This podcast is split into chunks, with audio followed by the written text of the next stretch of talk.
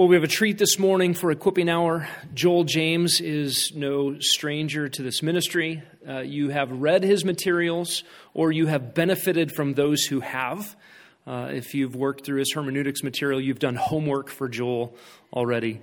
Uh, Joel's um, a pastor and missionary uh, for many years. How many years in South Africa? Like 87 or something? 28? Okay, 28 years in South Africa, sent out a grace community in LA. And uh, so we're thankful to have him. He told me, don't introduce me for very long because I have lots of very convicting things to say, and the more you talk, the less I get to. So, Joel, come on up and teach us. Good. Um, it is a pleasure to be here. Scott Maxwell and I go back, as some of you know, all the way to, to university. And uh, we've had SMED over in South Africa to teach at our pastor's conference. And so we have uh, uh, lots of great connections with this church, and it is really a pleasure to be here and to serve you. Well, I want you to take your Bible and turn with me to Ecclesiastes chapter 4 this morning. SMED said I should do something on, on uh, kind of just godly living or biblical counseling or something like that. And so I've picked what is probably one of my worst sermons in the sense of most painful um, because I need it regularly, and uh, I think you will benefit from it as well. Um, I've called this, as you may have seen, um, if you saw the uh, some some explanation of what we're going to do this morning, um, the most dangerous sin you've never heard a sermon about. Uh, that's what we're going to talk about this morning. The most dangerous sin that you have never heard a sermon about. And it is what I call the sin of comparing. The sin of comparing. It's a deadly sin. It's a sin that is rarely acknowledged, that we rarely see. We don't see the significance of it. We experience all the calamitous side effects and consequences of it, but we're often, often unwittingly experiencing those. And the key text in all the scripture on the sin of comparing is Ecclesiastes chapter 4, verse 4. And so that'll be our home base text, and we'll be going a lot of other places as well. Ecclesiastes 4, verse 4. Solomon says, I have seen that every labor and every skill which is done is the result of rivalry between a man and his neighbor. This too is vanity and striving after the winds. Now, Solomon uses the word rivalry there, or whatever your version, however, describes it. Rivalry is a compelling urge to equal or surpass someone else, uh, a compelling urge to equal or surpass other people. And it, in fact, that rivalry idea is what lies behind the sin of comparing. Solomon does two things here in this verse. He asserts both the universality of this sin, it's universal, it's everybody, and he talks about the severity of it and its consequences. And so let's start with that. We'll start with those two words as a kind of an outline. We'll add some things as we go along. The universality and the severity of the sin of comparing. Very few people have given much thought to this sin, but I think it's one of the most subtle and most destructive sins that a believer in Jesus Christ can succumb to. And we ask the question well, is this really that big a deal? Is it as pervasive as you're saying? Is this an underlying issue in so many of our sin struggles? And the answer from Solomon is yes, it is. Uh, yes, it is. He says in verse 4 I have seen that every labor and every skill which is done is a result of rivalry between a man and his neighbor. In fact, unless you have consciously restrained yourself this morning as you came into church, you've probably already participated in this sin at some level or another. Sunday church service are often a playground of the sin of comparing. An author named David Powlison writes this quote, Perhaps on walking into the fellowship hall at church, a woman inst- is instantly aware of what every other woman is wearing and has sized up how she compares. Her gaze at other people is conditioned to a status hierarchy defined by images of beauty and thus to the attendant jealousy and self loathing and competitiveness and inferiority, superiority comparisons and the like. He says all such preoccupations rob her of the joy and the freedom of faith in Jesus Christ. And they sap energies that might be spent on loving concern for others. Unquote. Now, unfortunately, Powlison is all too right, and I'll get to the men in a moment, but starting with the women, Christian women relentlessly, com- relentlessly compete in their minds in a perpetual informal Olympic Games comparing the behavior of their children, the orderliness of their homes, the smoothness of their complexion, the stylishness of their hair. But of course, men are equally guilty of this sin, equally susceptible to fall into the sin of comparing. Men like to compare things like cars and ties and biceps and salaries, spiritual gifts, and success of various kinds. We've all seen leadership meetings in which two men act like two bull elephants, pushing and shoving to see whose ego is the big, biggest, who, who, who's going to run the room. Right? Pastors, of course, play the game too. In fact, pastors are sometimes the worst at this. They compare sermons and websites and budgets and congregation sizes. I've already counted the number of chairs in here to see if it's more than in my church. It is. Oh, yeah. In fact, Solomon's observation is that the pursuit of excellence in our world is often more accurately a pursuit of excelling others than the pursuit of excellence. Comparing is a pervasive sin. Solomon is not exaggerating when he says, I've seen that every labor and every skill which is done is the result of rivalry between a man and another. This is a pervasive sin. You say, okay, well, it's everywhere. I can kind of see that now, but is it destructive? Is it as bad as you're saying it is, Joel? And here the answer is a decided yes as well. You see, when you, compare, when you play the comparing game, you either win or lose. Solomon focuses on the one here in verse 4. I've seen that every labor and every skill which is done is the result of rivalry between a man and his neighbor. It's pervasive, it's universal. This too is vanity and striving after the winds. This is emptiness. This is futile. This, this leaves me feeling meaningless and frustrated. He, he focuses on the losing aspect. There's also a winning aspect in a sense. Right? When you play the comparing game, you either win or lose, right? In your own mind. When you appear to win, the result is a sense of smug superiority. Bask in my glory, you second rate excuse for a preacher, a, a, mother, a businessman, whatever it is. On the other hand, when you believe you've lost the comparing game, the result is a disabling sense of defeat and despondency. My children will never be as good as Susie's innocent band of angels, you know? Some people, oddly enough, even seem to enjoy losing more than they enjoy winning the comparing game. They seem to relish the self pity, the enthusiastically continually beating themselves up for coming seconds. They, they almost seem to relish that and prefer that. The reality is both of those responses the self congratulating conceit of the supposed winner and the deflated despondency and defeatism of the supposed loser, they are deadly and destructive to spiritual life. They are a Christless, sinless self focus. And the plain truth is that self focus is never a noble, honorable state for a believer in Jesus Christ. Now, unfortunately, as believers, we are as susceptible to this sin and the allurement of sinful comparing as anyone else. And of course, what we do here on Sundays can often be tainted by the rivalry and mental comparing contests, as I've mentioned. Hebrews 10, verse 22 says that we are to draw near to God with a sincere heart, with an unmixed heart. And there is inevitably a noble, spirit transformed part of us in Christ that, that is genuinely sincere. Well, let's acknowledge that. If we love God, we love Christ, we love the church, we love our brothers and sisters in Christ, and that's real and that's genuine. And it is, it is not feigned, it is not faked. It's the work of the Spirit of God in us. However, it's true as well, isn't it, that often at the very same time, coexisting as it were in the same place, there is a darker, slimier part of our hearts in which lurks jealousy and selfish ambition, as James 3 calls it. Isn't it true that, shockingly, we can be both sincere and insincere at the same time? we don't mind sharing some of the glory with Christ, but there's a part of us that cries out for our percentage, for our cut of the reputation deal, for a little bit of the credits.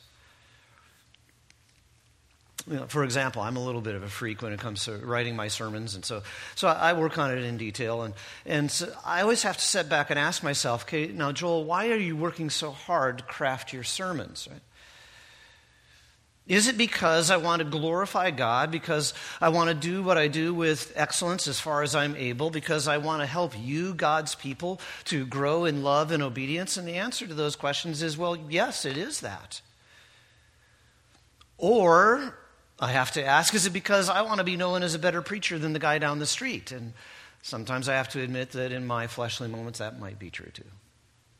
The majority of the time, I can assure you, otherwise I would have to just leave the pulpit right now. I can assure you that it is for God's glory and for your good. I, do this from a heart that is genuine with a love for Christ and a love for you and a love for God's word. But how easy it is in my fleshly moments to, to slip into the sewer of comparing and go for a little swim. And when I do, I come out dripping with either the smug arrogance of perceived superiority and success or the discouraged despondency of perceived inferiority. And that's why Proverbs 4, verse 23 says, Watch over your heart, your moment by moment, minute by minute thinking. That's how I define heart, uh, uh or at least describe it. Uh, watch over your minute by minute thinking with all diligence. Well, for a lot of reasons. One is you might slip into the comparing game and not even realize it. That's why Proverbs 4, verse 25 says, Let your eyes look directly ahead. Let your gaze be fixed straight in front of you. Comparing, looking at others, looking left and right, right, is a spiritual habit. It's a sin that we don't even know is a sin in many cases. It's the most dangerous sin you've never heard a sermon about. Comparing is a spiritual habit. It's so subtle, it's so easy, it's so familiar, and it's so deadly. Again, Solomon says, Ecclesiastes 4 4, I have seen that every labor and every skill which is done, universality, is a result of rivalry, of comparing between a man and his neighbor. This too, here's where it leads it leads to vanity, striving after wind, emptiness, frustration, and meaninglessness. Now, having seen the universality of it and having seen the, the, uh, the, the, danger of it, let's think for a moment of some biblical examples. What would this look like as we turn the pages of Scripture? Right? Let's think of some biblical examples of the sin of comparing in action. And, and you know, if I gave you five minutes, you could come up with a dozen very easily. And so these will be, uh, these will be familiar. Right? Biblical examples of the sin of comparing and its destructive results. So chronologically, the very first person to engage in sinful comparing was Lucifer the archangel. Right? He, he compared himself to God, longed to be first, and demolished the universe as a result. Cain compared himself and his snub sacrifice with Abel and Abel's sacrifice, and as a result, tumbled into sibling rivalry, including anger, depression, and eventually murder. Hagar became pregnant when Sarah couldn't and despised Sarah for it. And Sarah, of course, returned the favor. She returned the rivalry, bitterly mistreating Hagar. Rachel and Leah, how could we forget those two, partook in a sisterly childbearing contest that made both of them bitter and miserable. When Joseph's brothers saw that dad favored Joseph over them, their comparing led to hatred and to a near murder that was downgraded to kidnapping and slavery by only the narrowest of margins. In Numbers 12, Miriam and Aaron compared themselves to their more illustrious brother Moses and, and resented it because they were coming second and third in the reputation contest with Moses. Has indeed Yahweh spoken only through Moses, they said? Has he not spoken through us as well, they complained?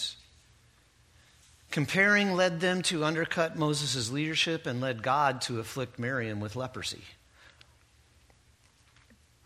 That scenario, of course, was repeated in Numbers chapter 16 with Korah and company.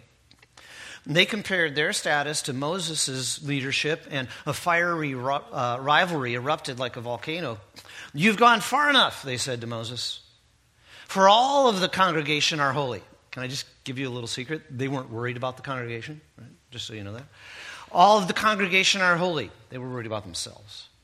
So why do you exalt yourselves over the assembly of Yahweh? Of course, it was God that exalted Moses, not Moses. And you might re- remember the terminal destination of their sin of comparing. With Miriam, it was, was, leprosy. With these guys, you remember, the ground opened up and swallowed them alive and closed back over them. Maybe this is an important sin. Maybe it is serious. King Saul played the comparing game for most of his life, actually, and always perceived, perceived himself as the loser to David. Saul compared his supposedly paltry successes with the spectacular, they were spectacular achievements of his subordinate David. And the result, you remember, was jealousy, suspicion, fear, unjust emotion, fits of rage, and even attempted murder.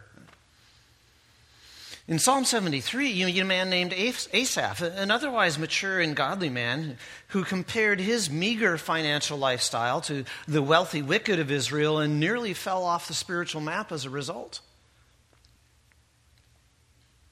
The disciples played the comparing game in the New Testament. Like an all comers tackle football match, heedless of the spiritual bloodletting that was sure to result, they compared Luke 9. Verse 46 An argument started among them as to which of them might be the greatest, which is kind of a foolish thing since God the Son is in the group. Another world champion in the comparing game was the Pharisee in Luke chapter 18. He chose as his opponent a man whom he believed he could easily defeat, whom he could easily rout the morally inferior tax gatherer. And the Pharisee's victory in the comparing game swelled his chest like an exotic bird performing a ritual mating display. He danced and he preened and he paraded and he crowed, I am not like other people, the sin of comparing with a capital C. You see, whether it's the smug superiority of the perceived victory or the discouraged feelings of meaninglessness that Solomon points out in Ecclesiastes 4 4. Sin of comparing and its self focus is a devastating sin. It's familiar, it's subtle, it's destructive, and it's deadly.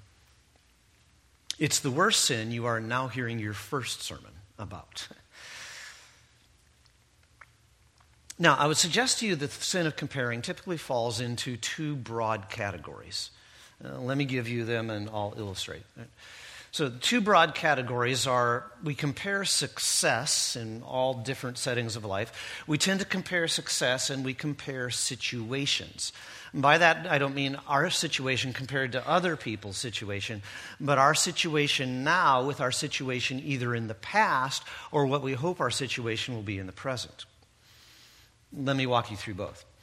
The success category is pretty easy to see the comparing of success. That's pretty easy to see. Christians easily fall into the ugly habit of comparing monetary, moral, ministry, and maternal success. Right? We easily fall into those sinful habits. You pick a target, you pick a rival, you pick an opponent, and you subtly compare your success to, to his or hers, and then either celebrate or lament, depending on whether you believe you won or lost the game.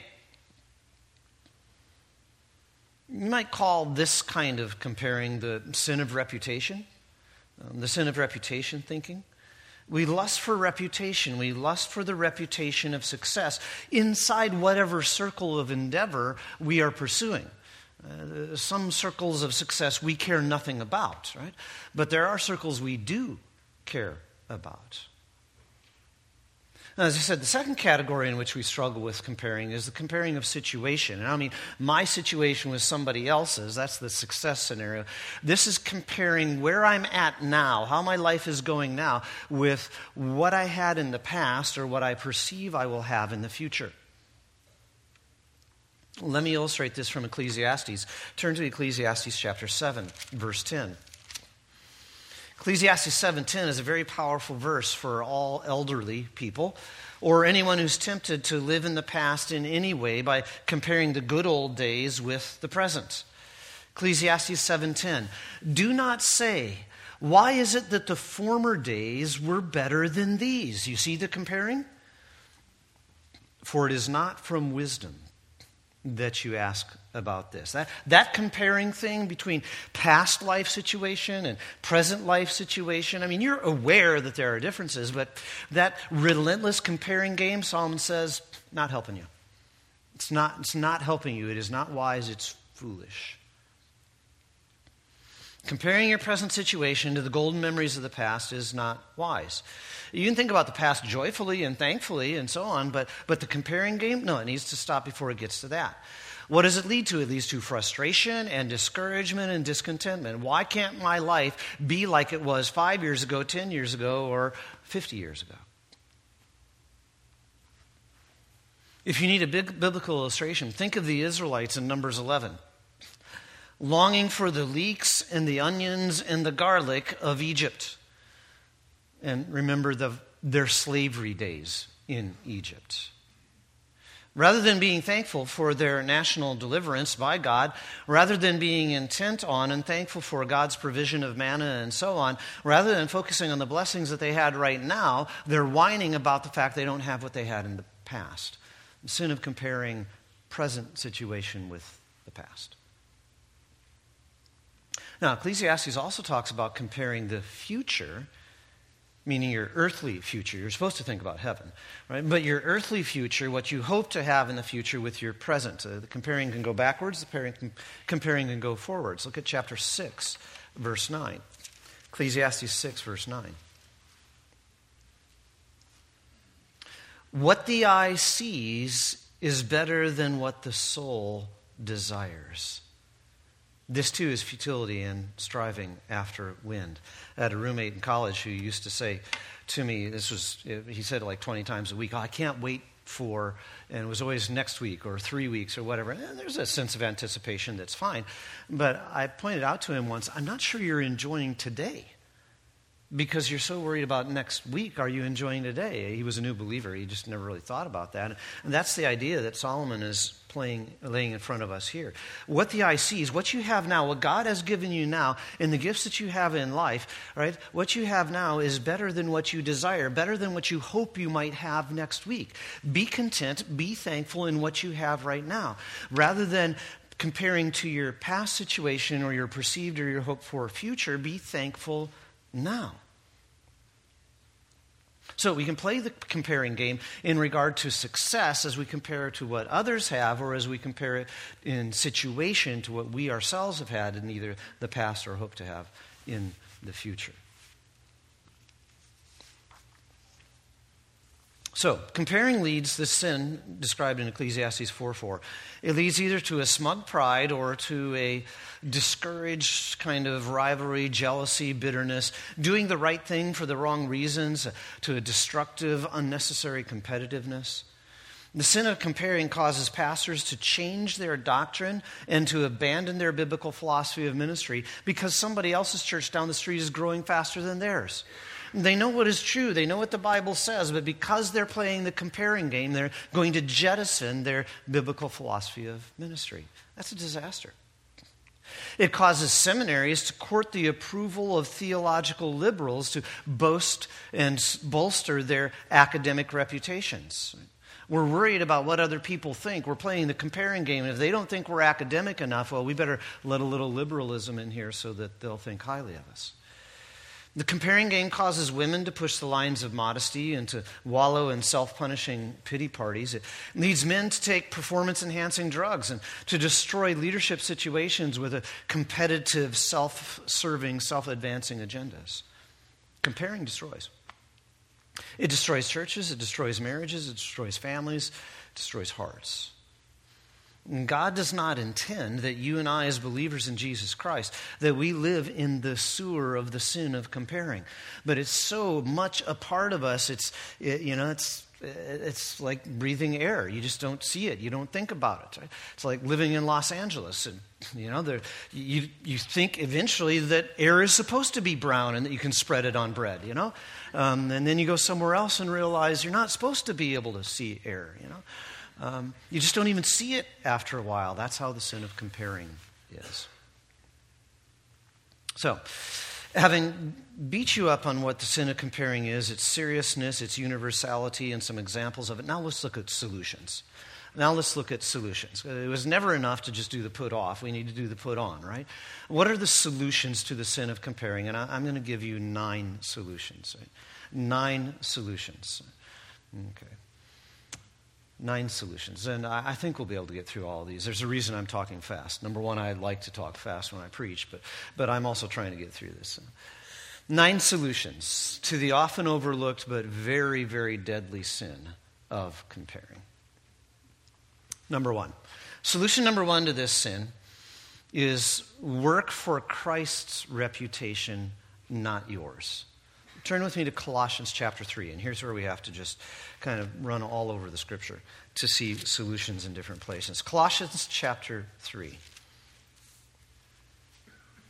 Work for Christ's reputation, not your own.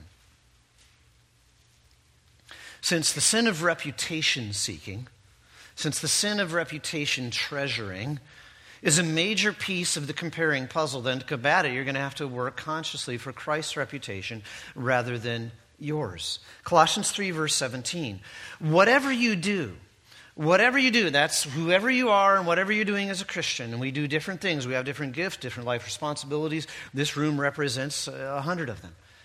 Whatever you do in word or deed, do all in the name of the Lord Jesus. Do all in the name of the Lord Jesus. Now, that's not a shocking kind of principle, something you never even thought of, because the, the reality is we would all like to say, I do what I do to the glory of God. I, I do what I do because I want to glorify my Lord and Savior, Jesus Christ. We all say that, and I think we genuinely mean it sometimes. Uh, and I think we maybe genuinely mean it most of the time. And sometimes we don't. We all say that we're working to exalt Christ, to glorify Christ. No, no Christian would come up to you, no biblically taught Christian, come up to you and say, It's all about me, and Jesus, he's, he's in second place. But the sad reality, and you know this battle as much as I do, the sad reality is it's quite possible to intermingle genuine Christ exalting motives with genuinely self promoting motives. It is sadly possible to stand here on Sunday morning and sing together the great songs that we sing and genuinely be exalting Christ with one part of your mind and hoping the person in front of you is recognizing what a fine voice you have at the same time. It's just horrible to realize how easy it is to have mixed motives, to, to, to be intermingle those things. And so when we talk about, I want to do what I do to the glory of Christ, uh, don't change that. That's fantastic. That's great. Just be suspicious of your motives from time to time. Be suspicious of your motives. Not in some kind of panicky search for evil that isn't there, but, but you know your heart. And if it's obvious, then we're going to have to stick a knife in this. Right? We're going to have to kill it. We are more concerned about our reputations than we like to admit. And furthermore, if you've had some level of success in whatever you do, maybe it's as a mother, it might be as a preacher or pastor, it could be anything, businessman. If you have some level of success in what you do, the people around you will often unwittingly, trying to encourage genuinely, but they will often unwittingly encourage an ungodly preoccupation with reputation by some form of hero worship. Pastors have to deal with this all the time. We have to deal with the reality that some people will put us up on a pedestal that we simply don't deserve. I tell my congregation all the time, I'm just another member of this church. I love being a part of this church. I happen to be gifted in certain ways in teaching and leadership, as some, some of the other men here. I, am gifted in certain ways that allow me, by God's grace, to be up here and do a lot of the teaching and that sort of thing. But the reality is, hero worship is just not on. Do you remember when Moses had to address that? Moses had to reprove Joshua's attempt to defend Moses' reputation as the prophet in Israel. In Numbers 11, you remember that there were some other men who began prophesying, and Moses chided Joshua for Joshua's panic about that. Are you jealous for my sake? said Moses to Joshua. Joshua's hero worshiping wasn't helping Moses respond better in a humble and gracious way. And it wasn't helping Joshua either. Hero worship is not bad, or sorry, is bad for both the worshiper and the one being worshiped. It's just bad for everybody. Joshua perceived that there was some threat to Moses' exalted reputation in Israel. And Moses is like, You're not helping me here, Joshua. Are you jealous for my sake? Just stop playing the comparing game. And so, whether it's in your family, whether it's in your workplace, your ministry, whatever it is, do what you do genuinely to advance the reputation of Christ, not your own. We say that, good. Keep saying that. Just make sure how much, check how much you actually mean it when you say it. Colossians 3, verse 17 whatever you do, in word or in deed, do all in the name of the Lord Jesus. For those in ministry, Paul's powerful reminder in 2 Corinthians 4, verse 5 was We do not preach ourselves. We do not preach ourselves, but Christ Jesus as Lord, and ourselves as your slaves for Jesus' sake. Someone has observed there is no limit to what a man can accomplish if he doesn't care who gets the credit for it. Now, actually, in our case, we do care. We want Jesus to have the credit for it. We care very much who gets the credit for whatever our success is, whether it's in family or ministry or business or wherever it is. Right? We care very much that Jesus gets the credit for it. Therefore, we don't worry if we get any or not. We're doing it to the glory of Jesus Christ. When you work for Christ's reputation, and that's generally your heart, and you're, you're checking your heart and your mixed motives and unmixing them, right? then you happily disregard what others might be preoccupied with, your reputation, what your flesh might be preoccupied with. You happily disregard that, and you know what? The noxious weed of comparing starts to wither. That's solution number one. Do what you do for the glory of Christ, but check your mixed motives. Number two, solution number two is gladly acknowledge that success is God's gift. Success, both your success and your quote unquote rival's success, success is a gift from the hand of God, both for you and for others as well. Turn to 1 Corinthians chapter 3. 1 Corinthians chapter 3. Whether it's parenting, whether it's business accomplishments, whether it's ministry, whatever it is, both your success and that of others is a gift from God, and you need to gladly acknowledge that, and that will damp down the fires of comparing. 1 Corinthians 3, verses 4 through 7. For when one says, I am a Paul, hero worship, right? If Paul and Apollos won't fight, we'll fight for them. One says, I am of Paul, and another, I am of Apollos. Are you not mere men? You're acting like you don't even have the Spirit of God, says Paul. What then is Apollos? What is Paul? Servants. Servants through whom you believed, even as the Lord gave to each one. I planted, Apollos watered, but God was causing the growth. My success, says Paul, was a gift from God. Apollos' success was a gift from God. Can we just focus on God? I planted, Apollos watered, but God was causing the growth. So then, neither the one who plants nor the one who waters is anything, but God who causes the growth. When you gladly acknowledge that God is the sovereign source of success in whatever realm, this is ministry, but it could be any realm, when you gladly acknowledge that God is the sovereign source of success, that, that just calms down the rages, fire, raging fires of the sin of comparing. You remember when John the Baptist's followers were panicking because Jesus' ministry was eclipsing John's? John reminded them a man can receive nothing unless it is given to him by heaven. It's a gift from God. And so don't worry if Jesus' ministry is being blessed more than mine, says John the Baptist. It's a gift from God. We're just not going to play the comparing game. John's genuine, trusting confidence in God's sovereignty and wisdom silenced the barking dog of his comparing heart. Solution number three remember that Christianity is a race, but not a competition. Christianity is a race, Paul uses that illustration frequently, but it's not a competition. Paul often compares Christian life to a race. However, neither you nor I are in a competition with other Christians. For example, uh, I'm not in a race with some famous preacher like John MacArthur or Smedley. You know, I'm, I'm, just not in, I'm just not in a competition with those guys. I'm not in a race with my pastor friends in South Africa. I run in my lane. They run in their lane. They're God assigned lanes. Right? And I run in my lane with my gifts and my strengths, and quite frankly, with my limps and my deficiencies as well. I'm just not in a competition with them. It's a race, and I'm running, but it's not a competition. That brings a lot of relief to ministry and to life.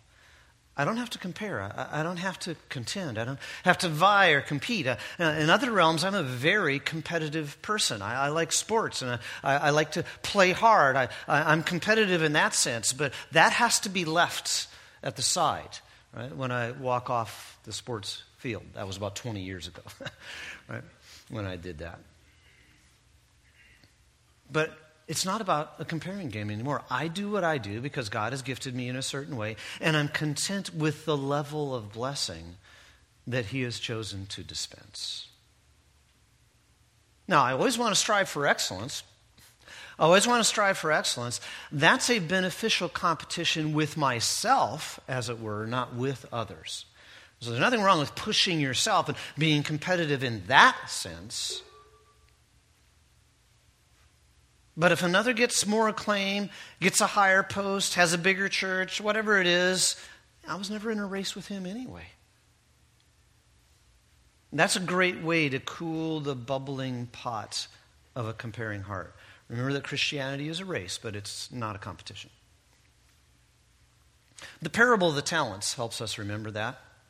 The parable of the talents, Matthew 25. The slave who was given two talents was not in a com- competition with the one who was given five. Both received exactly the same approving affirmation from the Lord Well done, good and faithful slave. Matthew 10, verse 42, assures you that a cup of cold water given to a thirsty child in the creche this morning will be rewarded by God just as much as the preacher is rewarded for opening and proclaiming the word of God. We have this bizarre idea that, that one is more significant in God's eyes than the other. And they play different roles, but God looks at it and says, you know what? Both of those are rewarded the same. It's just not a competition.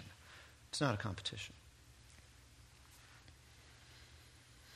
Now, let's turn to a fourth solution to the sin of comparing. And to see that one, turn with me to the book of Philippians. Philippians chapter 1. Earlier, I listed out a, a series of negative examples of the sin of comparing. And now, let me give you a positive example of someone who avoided the comparing game, and that someone is the Apostle Paul. John the Baptist in John 3 avoids the comparing game very well. Paul does it here in Philippians chapter 1. He doesn't fall into the comparing trap, although there's some guys trying to push him into it. Philippians chapter 1.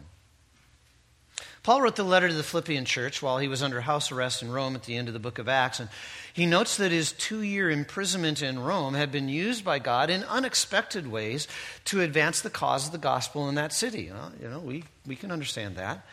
He picks up in verse 15 with this talking about other preachers in the city of Rome.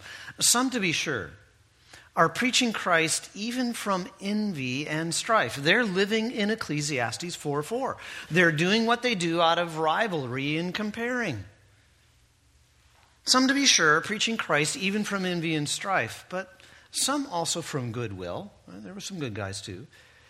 The latter, the bad, or sorry, the good guys, they do it out of love, knowing that I'm appointed for the defense of the gospel.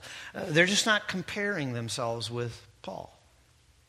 The former, the bad guys, the selfishly ambitious, they proclaim Christ out of selfish ambition rather than from pure motives, thinking to cause me distress in my imprisonment. What a terrible reason, motive for preaching the gospel. What then, says Paul? What then? Only that in every way, whether in pretense or in truth, Christ is proclaimed, and in this I rejoice. You see it? The fourth solution to the sin of comparing is to refuse to be drawn into the game. When someone else is playing, refuse to be drawn into the game. Refuse to be drawn into the fray and into the battle of egos. Paul took the counsel of Solomon in Proverbs chapter 4. He looked neither to the left or to the right. I mean, he knew what those guys were doing, and he could see what the motives of some of them were, right? But Paul says, those guys might be in a race, but I'm not in a race with them. He refused to be drawn in, he refused to compare, he refused to compete. In fact, what Paul did, though he could see what was happening, and you can tell he didn't think highly of it, but what Paul did was he thanked God that at least some good was coming out of those preachers' ministries, even if their motives seemed to be sullied and soiled. Right? And so refused to be drawn into the game. And that's number four. Solution number five. Solution number five to the sin of comparing is be glad for the good that God gives through the success of others. And so earlier I said we need to acknowledge that success is a gift from the hand of God. This goes the next step further. I'm not merely acknowledging that, now I'm thankful for my quote unquote rival's success. The fact that her children are more obedient than my children. And the fact that his church is bigger than my church, or whatever it is. Be glad for the good that God gives through the success of others. And Paul illustrates that here in verse 18. What then? Only that in every way, whether in pretense or truth, Christ is proclaimed, and in this I rejoice. In this I rejoice. Paul is glad that the gospel is being preached and that people are coming to Christ at that level of success. Right? He would love for them to clean up their motives, but the fact that God is giving some level of success, he, he's happy. He's very happy. Moses did exactly the same thing in Numbers 11 in that incident I mentioned earlier with the prophesying thing. You remember when Eldad and Medad, the two, two prominent men in Israel, when they prophesied in the camp, First of all, some tale bearing trouble causer, there's always one, isn't there? Right? Ran and reported, Eldad and Medad are prophesying in the camp. Moses, what are we going to do? Because you're not getting all the glory and all this. Right? There's always somebody. Right? First, some tale-bearing trouble causer comes and reports what they're doing. Then Joshua, in a fit of hero worship, leaps in to defend Moses' reputation. But just like the Apostle Paul here, Moses refuses to be drawn into the fray. Moreover, more than that, he consciously focused on the good that Eldad and Medad were providing for God's people, just like Paul did here. He's not focused on some kind of loss of status that he, Moses, might suffer if somebody else starts getting divine revelation as well. Are you jealous for my sake? He asks. I wish that all of Yahweh's people were prophets. Wouldn't it be great, says Moses to Joshua, if many godly men were receiving true, infallible, inerrant, divine revelation directly from the mouth and the mind of God? Wouldn't that be fantastic? How would Israel be benefited if that were true? Like Paul, Moses refused to be drawn into the reputation contest. And more than that, he stilled any fleshly lusts in his own heart he refused to defend his unique reputation, and he rejoiced in the good that the success of others, the gifting by God of others, that that was bringing to God's people. Uh, that's kind of the full picture, isn't it? God's in charge of this. We're not going to fight about it, and I'm just glad that God is bringing good. A love for your neighbor and the good of the benefit of Susie's sinless band of angels, the, good of the benefit of somebody else's ministry that's bigger than yours, or whatever illustration would suit your life situation. The good of that, the love for your neighbor, thankfulness that God is giving good and blessing others, helps quell the inner proddings to maintain a unique and unparalleled reputation. I'm not going to be drawn into the battle. In fact, I'm going to be grateful and thankful for the good that God has given. Number six. Turn with me to the Gospel of John, chapter 3. I've mentioned John the Baptist uh, and his heroic way of handling things. Uh, let me go a step further and take you to that text and, and show you something more specific now. A sixth solution to the sin of comparing. You've seen the noble example of Paul. I've been illustrating from Moses, right? And, well, let's think about John. John 3, verse 26, I've already mentioned this.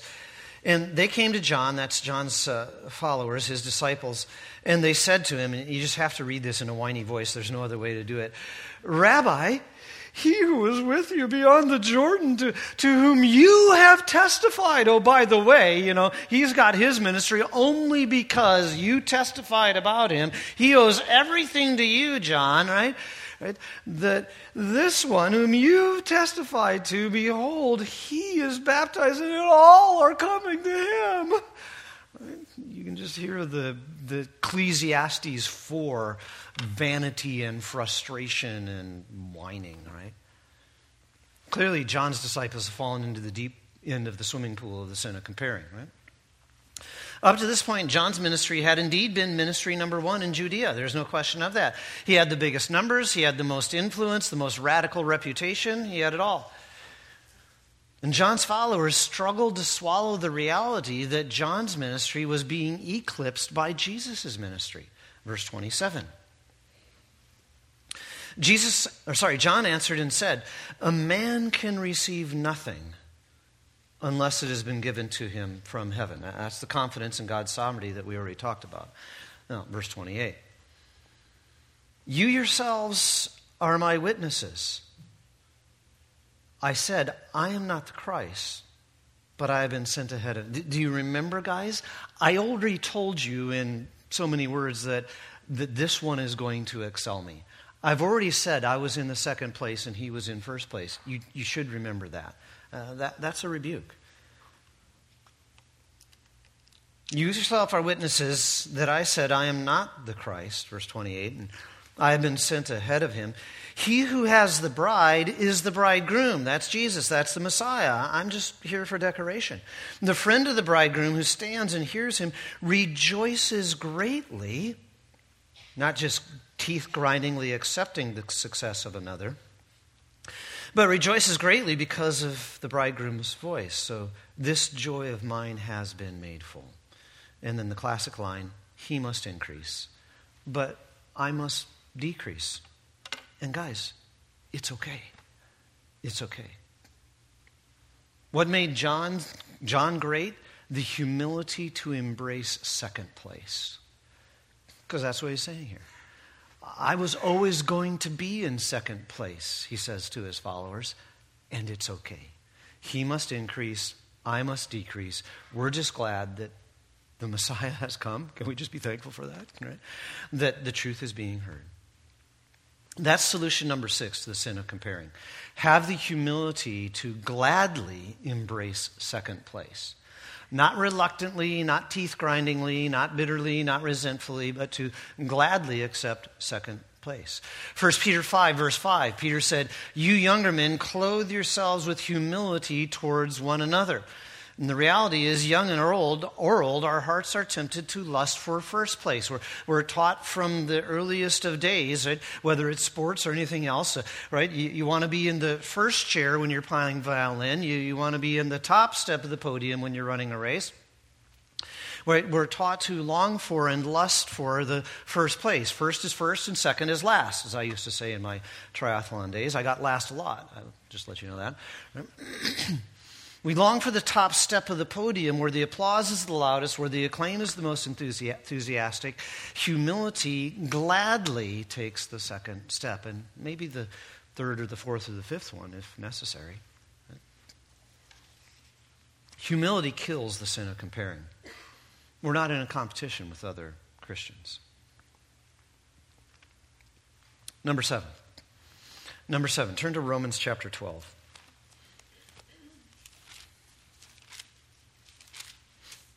Romans 12, verse 3. The seventh solution to the sin of comparing is found here in Romans 12, verse 3. In context of spiritual gifts, he says, For through the grace given to me, I say to everyone among you not to think more highly of himself than he ought to think.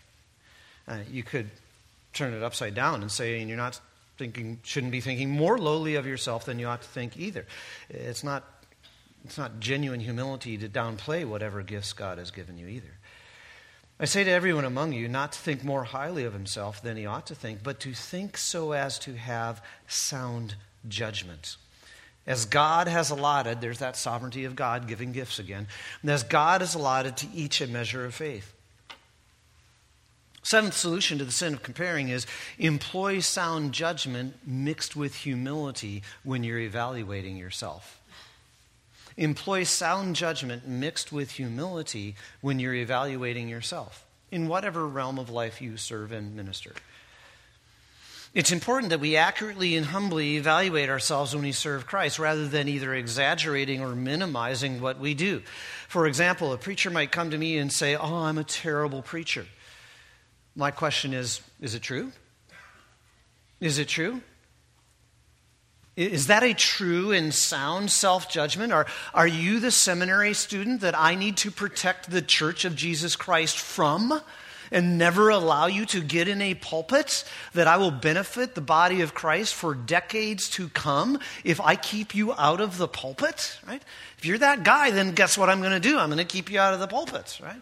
I'll try to train you, but if it's not going anywhere, we're, we're, we're going to do a sound, sensible self judgment here. Or is it when he comes to me and says, Oh, I'm just a terrible preacher? Is that a self serving exaggeration designed to elicit sympathy? Yes, normally. An exaggeration that allows him to wallow in a sticky, sweet misery of self pity.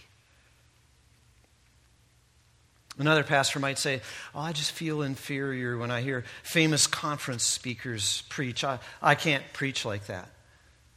Based on Romans 12:3, Paul would say, Well, are you inferior? Right? I mean, are they better preachers than you? And if they are, why does that bother you? Ouch. If the sound self judgment that, you know, I'll just use John MacArthur. Uh, John MacArthur is a better preacher than me. If that sound self judgment is true, why does that bother me? Why am I not thanking God for his sovereign gift to that man and the benefit that I and so many others have, have, have, have had because of that gift? And why am I not thanking God for it? Why? Because I'm a selfish, self preoccupied sinner living in and dominated by the sin of comparing. That's why. The sin of comparing is defeated when we make sound, accurate evaluations of ourselves and have the humility then to accept them. Romans 12:3 again. For through the grace given to me, I say to everyone among you not to think more highly of himself than he ought to think, but to think so as to have sound judgment. As far as we're able, accurate self assessment. And we'll always need help with that from our friends. But accurate self assessment as far as we're able. Because God has allotted to each a measure of faith. There are different levels of giftedness. We're good at different things at different levels, and that's okay. The Christian life and ministry is not a competition. We're, we're just not in a race with other Christians. The spirit of comparing is put to the sword to experience a well deserved and much needed death when you evaluate yourself honestly, employ the gifts that God has given you, and neither exaggerate nor minimize those gifts. If your gifts are lesser than someone else's, why does that bother you? Sound judgment mixed with a healthy dose of humility is the death of the sin of comparing. Okay, I need to be done in a couple of minutes here. Let me give you solution number eight. You can write down 1 Timothy 6, verses 6 through 10. 1 Timothy 6, verses 6 through 10. Contentment. Right? Godliness of, is of great benefit, says Paul, 1 Timothy 6, 6. Godliness is of great benefit when it's accompanied by contentment. When contentment is the hand that fills out the glove of your spirituality, of your Christianity, of your godliness, that is a great benefit. And then he goes on to talk about those who get into trouble because they're not content in their financial situation. And you could take finances out and put any other scenario in there that you wanted. Contentment is a vital part of godliness. Now, our last point will extend that. Turn to Colossians chapter 3 again, and we'll finish here. Colossians chapter 3. Because contentment is dominated by thanks, thankfulness. Contentment is something that is dominated by thanksgiving, by, by thankfulness, by that attitude. Colossians chapter 3 is one of the most important sanctification and godliness, daily Christian living passages in the entire New Testament. It highlights the put off, put on principle that we often talk about. It, it tells us what we are to put on in Christ's likeness. Now, I want you to focus especially on verses 15, 16, and 17. See if you can pick up a repeated word or theme here. Colossians 3, verse 15. Let the peace of Christ rule in your hearts, to which indeed you are called in one body, and be thankful. Let the word of Christ richly dwell within you with all wisdom and teaching, admonishing one another with psalms and hymns and spiritual songs, singing with thankfulness in your hearts to God. Whatever you do in word or deed, do all in the name of the Lord Jesus, giving thanks through him to God the Father. I, I think you saw it, didn't you? In one of the most important sanctification passages in the New Testament, the only word, it talks about humility and kindness and love and compassion and peace and all that, the only word that is repeated more than once, that is stated more than once, is the word thanksgiving. Now, I think I'm going to be having, I'm going to be pushing a boulder uphill if I'm going to try to argue that thanksgiving is three times more important than love or humility or kindness, the other. But there's got to be a reason that Paul mentioned it three times, and if you read a few verses further on in chapter 4, it's actually four times within a very short section. Paul is telling us that thankfulness is absolutely an essential ingredient to daily Christian living. And it is, not surprisingly, an essential ingredient to overcoming the sin of comparing. Because that contentment that we talked about in 1 Timothy 6 is then kept alive and energized by an attitude of daily thankfulness. So, daily moment by moment thoughts of gratitude and contentment gloriously replace and quench a fiery heart of comparing. So, after this morning, right, after this morning, comparing is now the worst and the most dangerous sin that you now have heard a sermon about, probably your first ever. I can't tell you how working on eradicating this sin from your mouth and from your mind will change your spiritual life. It'll puncture your self righteous pride, it will transform your blended motivations. It'll quell your temptations to bitterness. It'll rescue you from the sticky, sweet grip of self pity. And it will release you from the web of, web of morose discouragement and frustration that perhaps you're living in. Daily putting to death the sin of comparing in your moment by moment thinking will direct you to the freedom and the joy of serving Jesus Christ, to the liberating goal of advancing His name with no regard for your reputation. It will thrust you into a life of content thankfulness, gladly enjoying the gifts and the blessings that God has given you. That's not meaninglessness and frustration.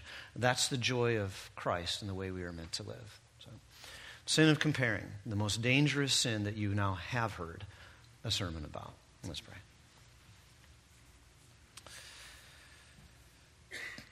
Lord, this is a very important and powerful subject for us to deal with. You know, I, I laugh at myself. I, I, mock myself as I preach this because I pat myself on the back because I'm the only preacher they've ever heard having preached against the sin of comparing. How wonderful I am for it. It's just, it's just inescapable, Lord. We pray that you would open our eyes to the, to the, the sin of, of comparing in our hearts and our minds, to its devastating effects and consequences. So many knock on sins in our lives really come from this sin of comparing. Uh, I pray that this lovely, wonderful group of Christ loving people this morning would have their eyes open and that they and I would see better um, this sin, to be able to put it to death to be able to replace it. And we pray that we would live with that joyful thankfulness, doing what we do genuinely with unmixed motives as far as it's possible, right, to the glory of Jesus Christ. It's His name, it's His reputation. Kill in us this sin of comparing, we pray in Jesus' name. Amen.